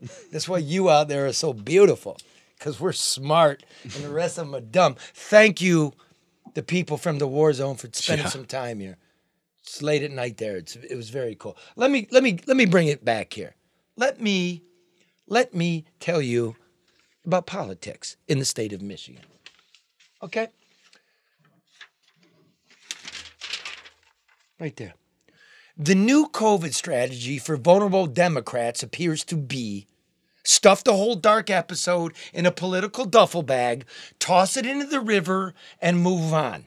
I quote here The more we talk about the threat of COVID and onerously restrict people's lives because of it, the more we turn them against us and show them we're out of touch with their daily realities. That from a memo from Impact Research, a consulting firm advising Democrats in this year's elections. It goes on to say take credit for ending the COVID crisis phase of the COVID war and fully enter the rebuilding phase that comes after any war, which is good advice. Change the subject. Don't remind people of the lockdowns here in Michigan that shuttered businesses and sequestered our children. Move on to the next war in Ukraine.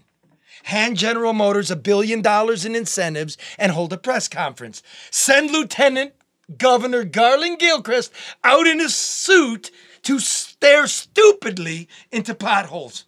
Do anything. Just move on. But I'm not ready to move on. That would be moral bankruptcy. Because here in Michigan, there is still the matter of the nursing home dead. Mm-hmm. Governor Gretchen Whitmer and her health executives continue with the big lie that her oh. nursing home policies saved people's lives. Her army of sycophants and pillow fluffers continue to pump out the now debunked narrative that, number one, her policies were so effective that deaths in long term care facilities in Michigan are below the national average. And two, even though Whitmer signed an executive order requiring nursing homes to accept infected patients still hot with COVID into homes where people were healthy, they say that policy was never implemented. But Big Gretch is gaslighting you. The sick were, in fact, commingled with the healthy. You might remember those nursing home hubs.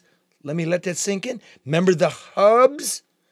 Those 21 hand selected nursing homes of last resort in Michigan that accepted the COVID sick from the hospital when there was no other place for them to go. You remember? Yep. Mm-hmm. Those cost a lot of money. Though you know how much money we gave them? Four million dollars. Jesus. That's how much money we gave them for just 21 homes to protect. Somehow this was going to work. Hanging plastic sheets Those homes were supposed to be special, places that had separate nursing and janitorial staff and separate and isolated wings, following special protocols because there were healthy but vulnerable elderly people living in the hubs too. So they're going to do an extra special job. Somehow, the worst facilities in Michigan, we're going to do an extra special job. So now comes the exclusive news, which is why you tune in here and you all know.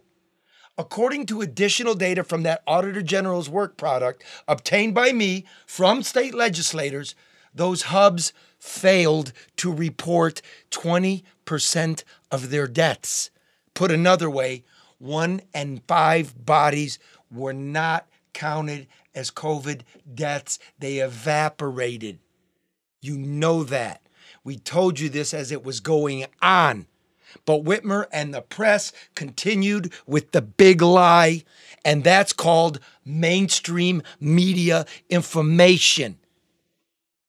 That's the lie, not us. We're not some right wing crackpot. We're, we're not some left wing goofball. We're regular. We work hard all week. It's not settled. Should we be surprised? Many of these nursing home hubs were never good to begin with. Half of them received below or far below ratings in their Medicaid grades before the pandemic, and nine flunked inspections during it. You hear me? Wow. Half of them were bottom of the barrel garbage, and half of them flunked, flunked the inspections by the time the state decided to stop being afraid and getting back in there and taking a look. We've been through this. Whitmer assured us she made pandemic response decisions based on science and data. We now know the data was bullshit, even in the so called hubs that the Whitmer administration insisted were well equipped and well monitored. Keep in mind, the independent report from the state auditor general, remember that one? Mm-hmm. Showed at least 2,400 more people dead in the state's collective nursing home facilities than Whitmer officials still won't acknowledge. A full 42% higher than the self reported count by these facilities, which means Michigan is well above the national average, and there's a bunch more we don't, we're not even counting. So that puts Whitmer in the Hall of COVID shame right next to the bust of Andrew Cuomo in New York.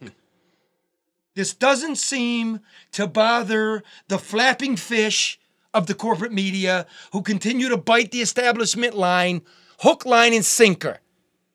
Some want you to believe the Auditor General is a crank partisan hack. The truth is, the Auditor General no, never, not so much, as voted in a partisan primary or donated a single dime to a candidate. Never. What he is, is a decent and qualified public servant who does math for a living.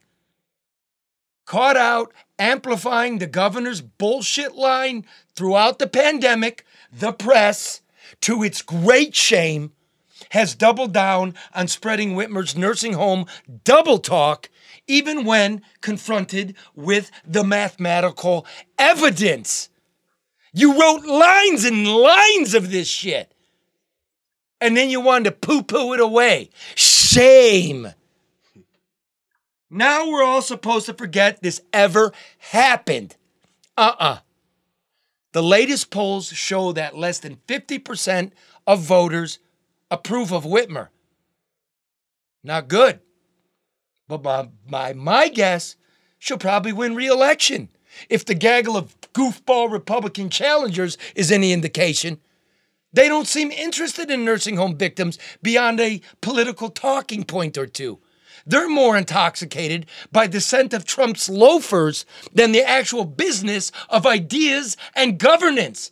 They tie themselves in knots trying to figure out ways to promote Trump's own big lie so as not to offend the big orange without directly admitting it so as not to offend sensible voters like you and me come November. And every Michigan GOP bigwig I talk to knows it. Every night. They call me, I got to get out of bed. The party is collapsing in Michigan. The executive director, who was critical of the Trump big lie, showed himself the door last summer because the, the right, the Republicans, are taking sniper fire from the far right when you're supposed to be looking left. That's all it is. Sniper fire. There are no ideas out here. The Michigan Party chairman can't even bother to be here, reportedly off canoodling in California. Swear.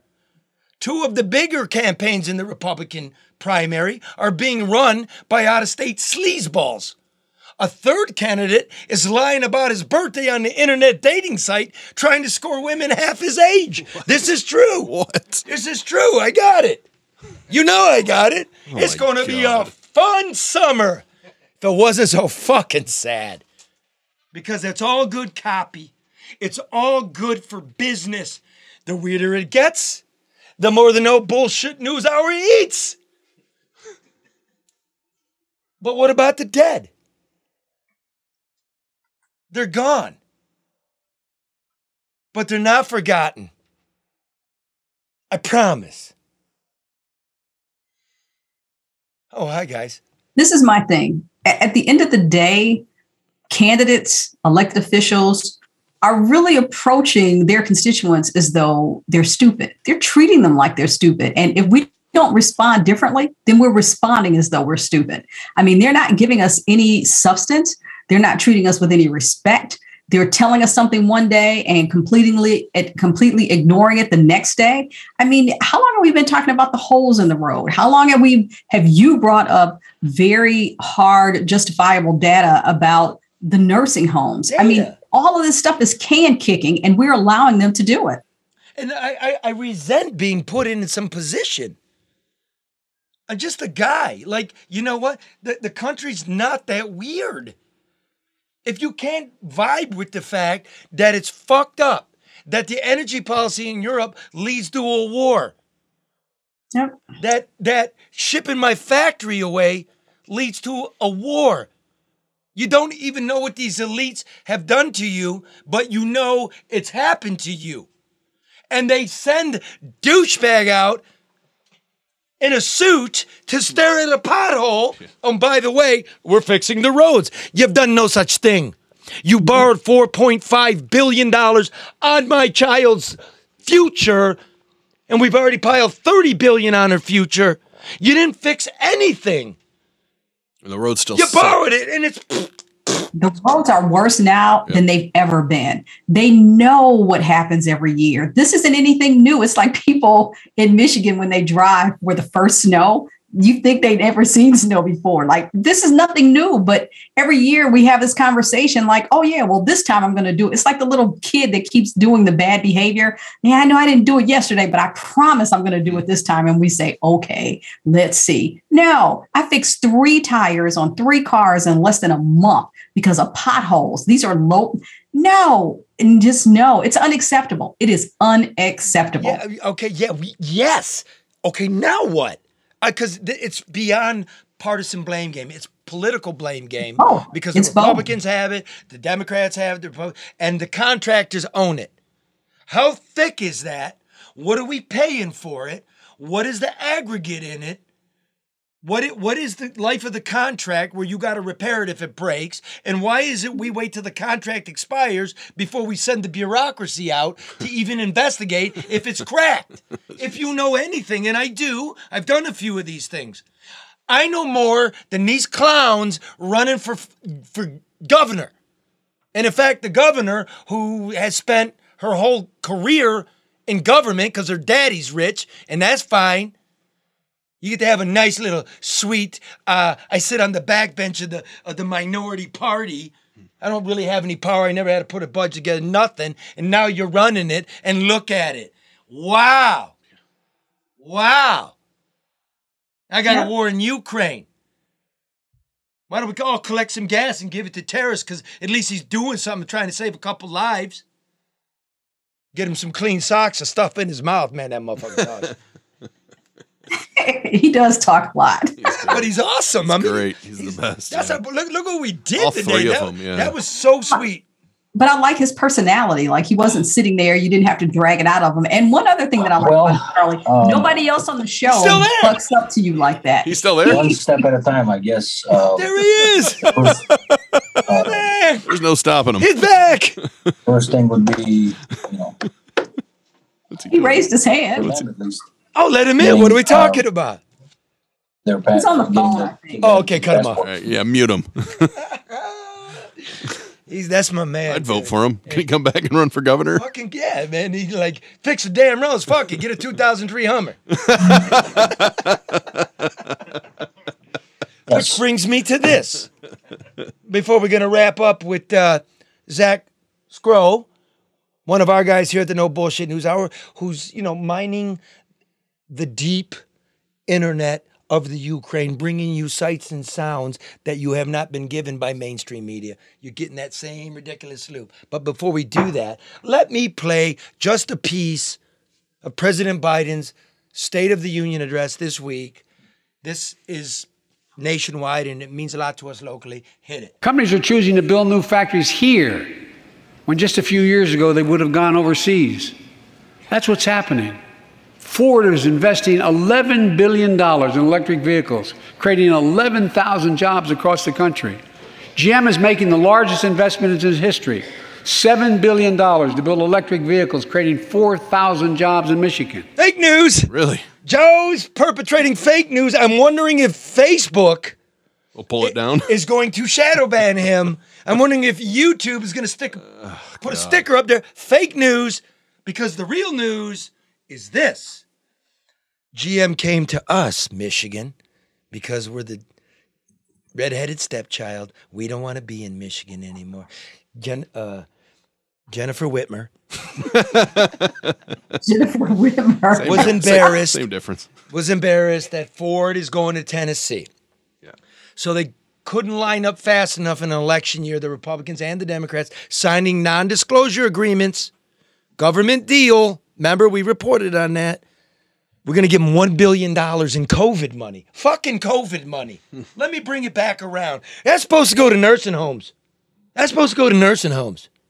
Because these things are Nah, we're, we're moving beyond that. Okay. Right? We gave him a billion dollars on the promise of what did Joe say? Seven billion dollars in investment and four thousand jobs. Well, you know. Charlie, Charlie, Uh oh. Uh oh. Hold on, Taras. Charlie, Ter- I- terrorist I, alert. I was on an international phone call. I heard about. I heard. Uh, I, you know, I'm beginning to like uh, Karen Dumas. Oh, we love Because, her. Not uh, to like. Beginning Yeah. to like. Yeah, we love her. she said. She said I got some clout because I can. I can. Uh, I was able to uh, overtalk you. I guess. No, Right? that's not what I said. Now listen, if you're Which gonna- is the aim of any show. Yeah, right. It really Yeah, is. Talk over the host. yeah, just just go off into the sunset. I mean, I can't wait to listen to this. Sorry, I no. I, the reason why I wasn't listening completely was because I was actually arranging my uh, some of my transports for tomorrow Wow. because I have a w- uh, uh, I have a mother with three kids that I have to actually take across the border. Okay, So I was thanks try- for I was that. Wait, hold on a organize that. second. Breaking news. Yes. Taras is uh, taking a mother across the border tomorrow. Enter through Thank you for that interject. Now back to the news. Okay. Is he muted? Did you Never. did Never. you see that uh, that Did- tank did- I but- sent you yesterday? By the way, But, uh, yeah, yeah, yeah, yeah, yeah, man. We're gonna we, we, we got sit- we got to get out of here. Okay, okay. Where was I? Oh yeah. So what GM really did, Joe? Hey Joe, this is what you got to know. I mean, Mr. President. GM, it was the slip to Mickey, and the politicians did it too. The real number of investment is not seven billion; it's three billion. The number of jobs is not 4,000, it's 3,200. And those 3,200 jobs have to exist for six months. This is bullshit. This is why Elon Musk gets mad Yeah, he should have been mad. and he says, We created 50,000 American jobs and our investment is double what Ford and GM are pitching currently. And Tesla's all assembled here, right, in the states. What, what? I mean, just asking, right? Well, I think that was another reason. No, he was- no, no, I think no. that's another reason. This is was the no bullshit news hour, and you're faking like you No, don't I- know this. I don't. I, I- honestly, I You don't. You said it pre-show. He didn't say. He asked. Uh, You know what he's doing, Karen? What? He's just trying to set him up like he's like it's smart, like the show's organic, and like, gee, Charlie. Because I was gonna say- do you know everything I in the gonna say, world. don't they get yes, all the- I do. You know what? That's exactly right, Mark, because you told it to me. I was going to say an that. hour ago. Don't they get all their parts in here? But I don't think they get all their parts from the states. You're a very smart guy. Just take credit, because I don't know. Okay, According to our That's why he was pissed. built in China. So they are built in China. Charlie, that's what it there- says. there's one more. Oh! I guess I don't know. Is that Tetris? Tetris. Okay, look, but here's the other part of it. As we reported, what was it, two weeks ago when, when Eric Starkman was on the Yes, God, business you writer. nailed it. Yeah. Hey, man, look to me like Ford is getting ready to split the company. And they come out this week and they say, we're going to bifurcate the company under the company's banner. We're going to mm-hmm. have electric vehicles over here. We're going to have internal combustion engines over there. And we're going to keep them under the blue oval. It's going to be called Ford Plus. What is this? Everything's It's like an. HBO app. Everything's a plus. Ford Plus. Okay, what does this mean?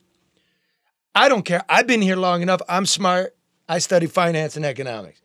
That to me and to Wall Street sounds like you're getting ready to split them because what uh, what's his name? Jim Farley, the C. Mm-hmm. What he's saying is we're going to definitely shrink the gasoline engine. That's that's going to go away, and we're definitely going to bolster EVs.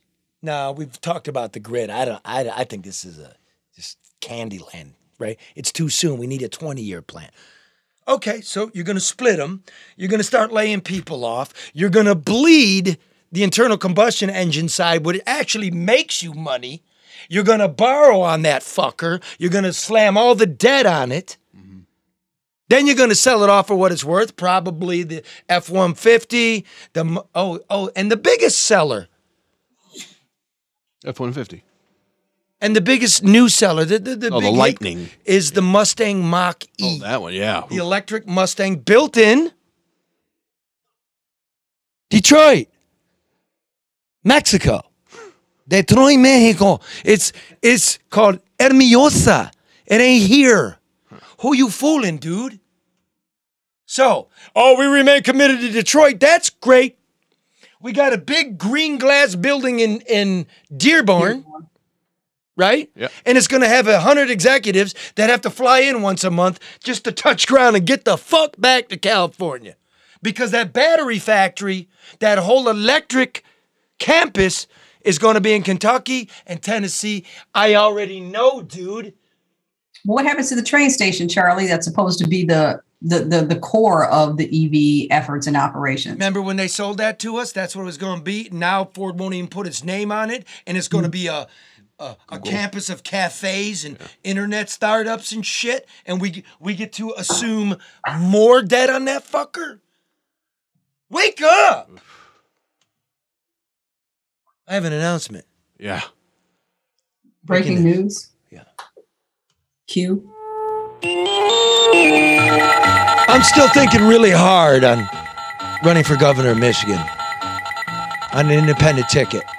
I promise you this. I will read. Keep it going. What you- Again. I promise to read everything. I promise Why you don't not to? to make false promises. I promise that nothing can be fixed in a day. I promise that I understand how government works and that I would not be a czar. I promise that if we can't fix the roads, we won't borrow to patch the roads.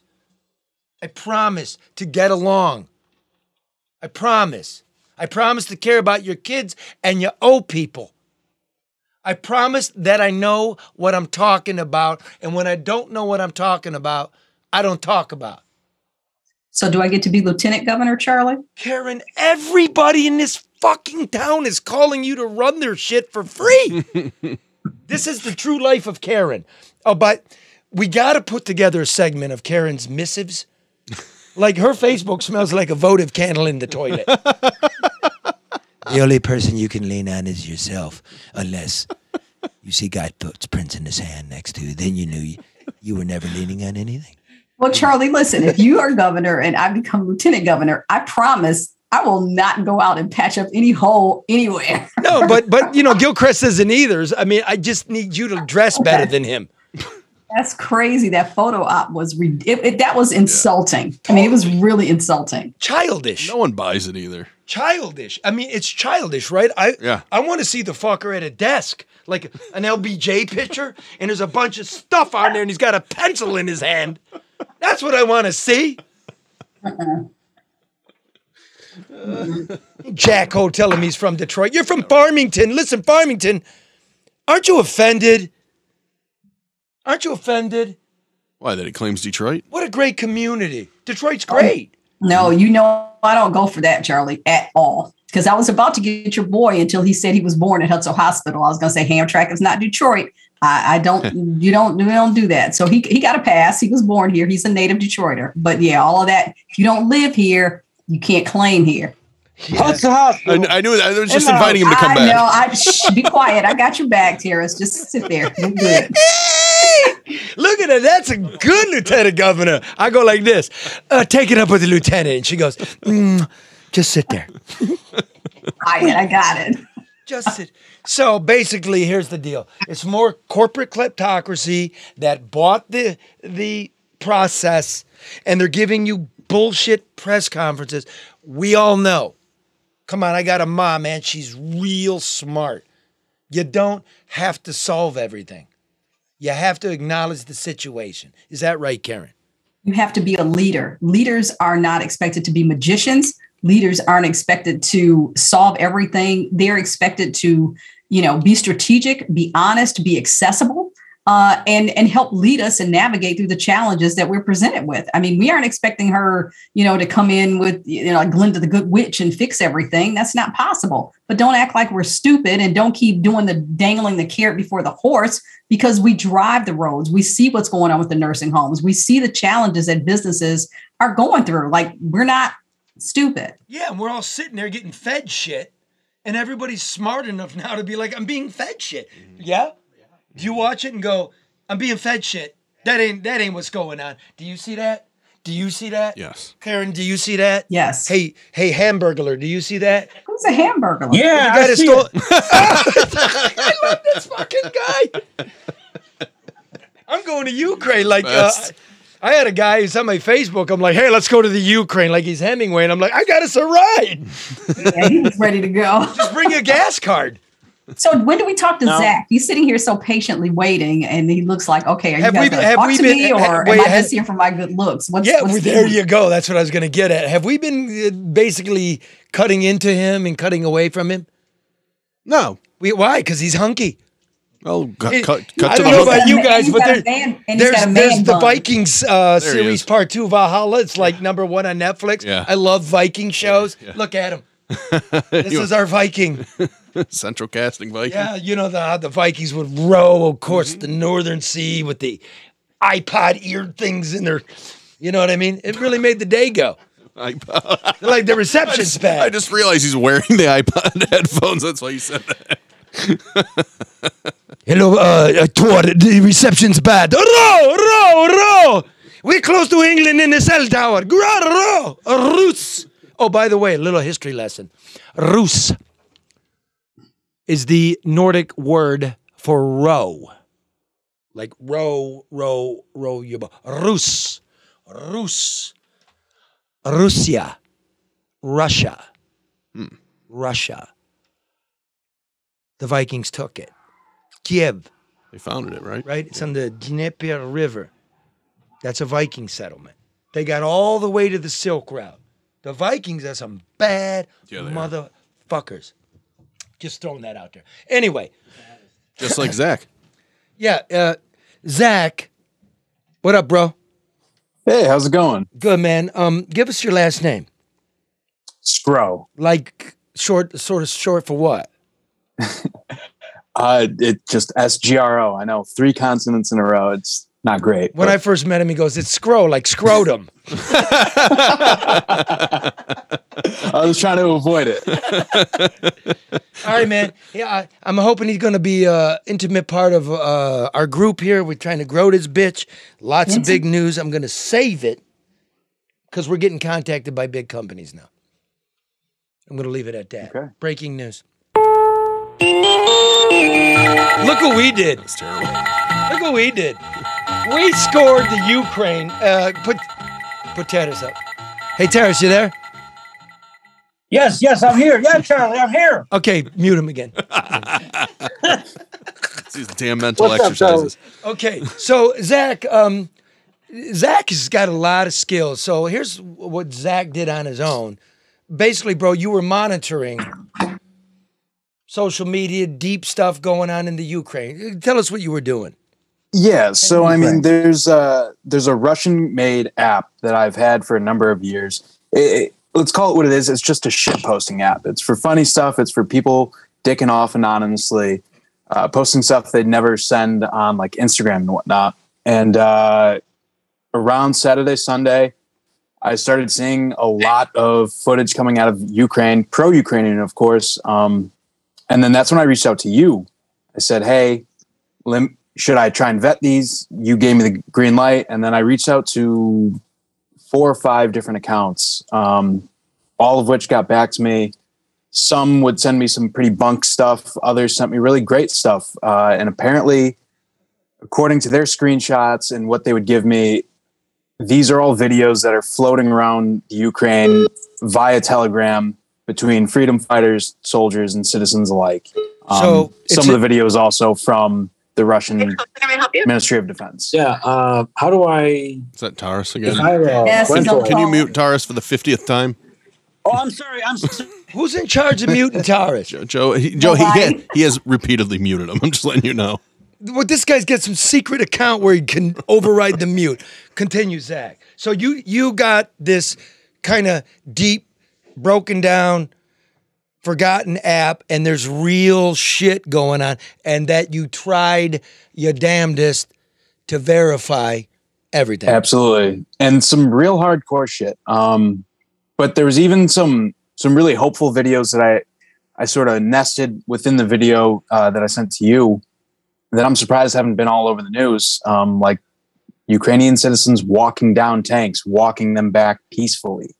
Um, then there's the exact opposite of, you know, hellfire of Molotovs hitting Russian artillery going through the streets. So There's it- people hiding behind like wide range. cardboard boxes throwing Molotovs in this thing.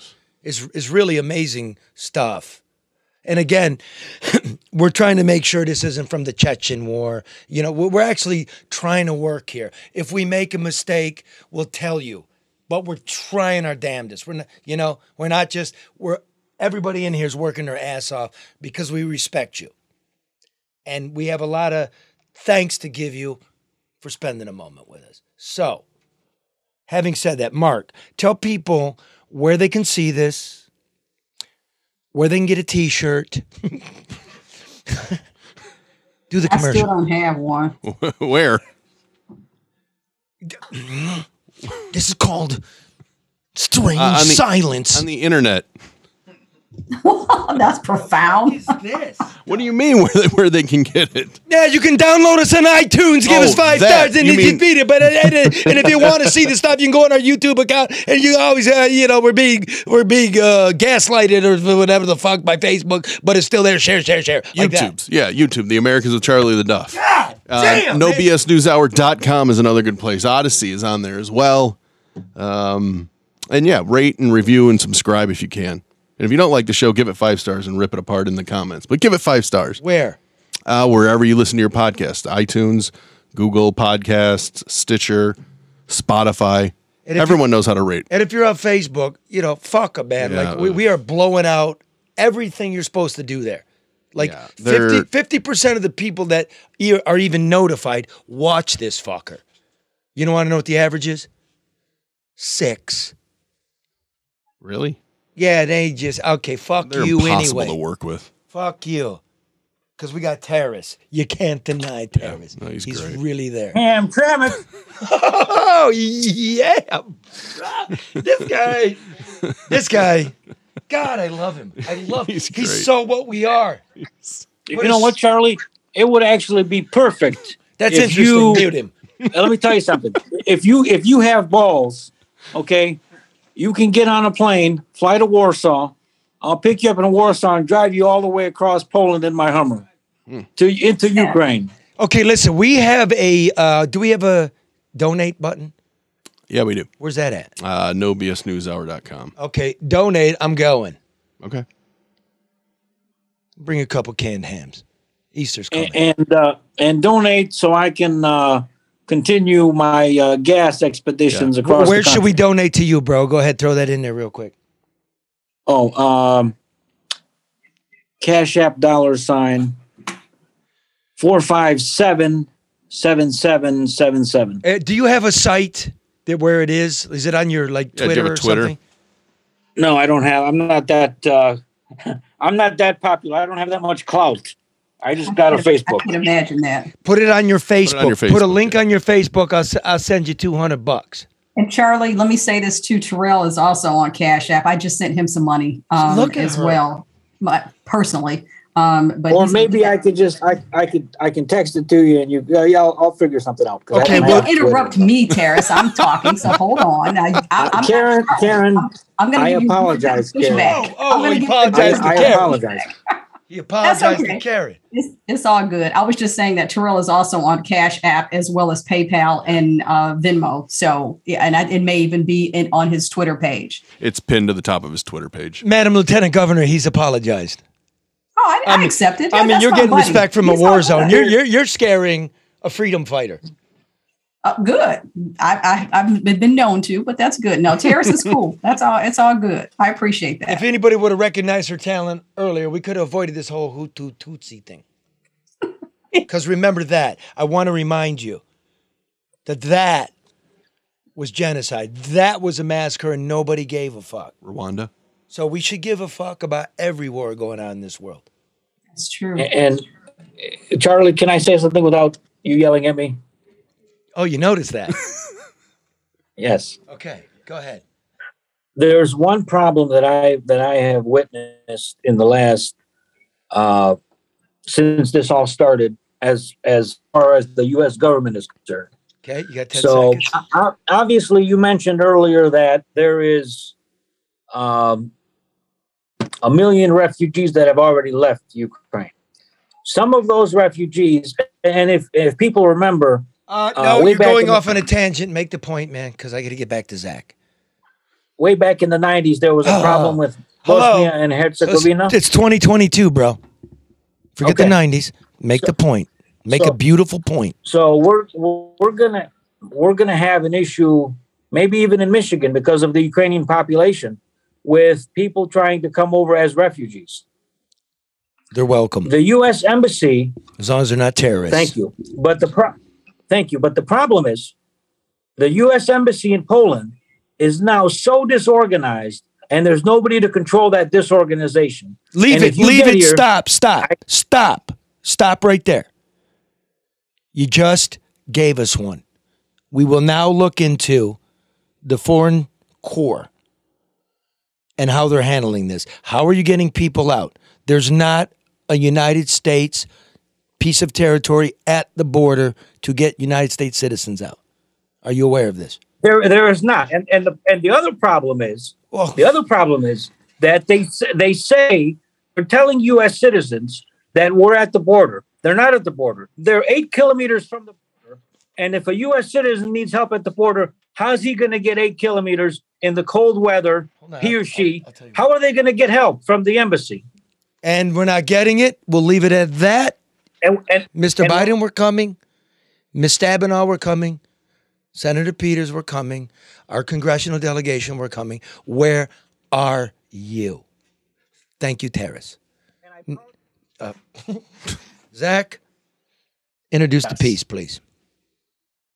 All right, this is a uh, series of videos I've received since Thursday uh, documenting a firsthand cut, account from soldiers and Cut, citizens. cut, cut.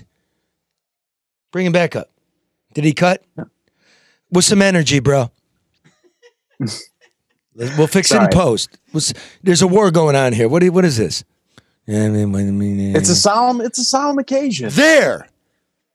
Go on. This is a very solemn occasion. I, I've received a lot of videos since last Thursday uh, from Ukrainians on the ground, and this is their story. This is what they're seeing out in the streets. Thank you, man. Thank you for your work this week. Ukraine, we're Anytime. with you.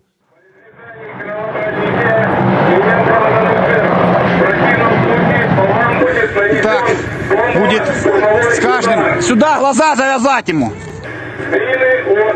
Я русский корабль, повторяю. Предлагаю сложить оружие, сдаться, иначе по вам будет нанесен удар.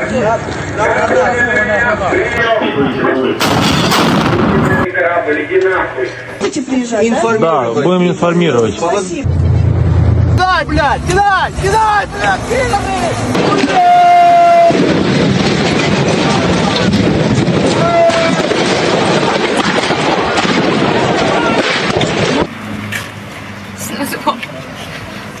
Wow. It's awful.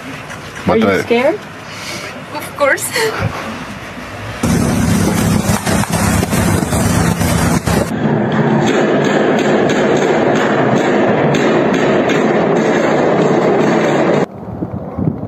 Що там, мразь? Опа. Диви, диви, покрутіло, Опа, покрутіло. опа. А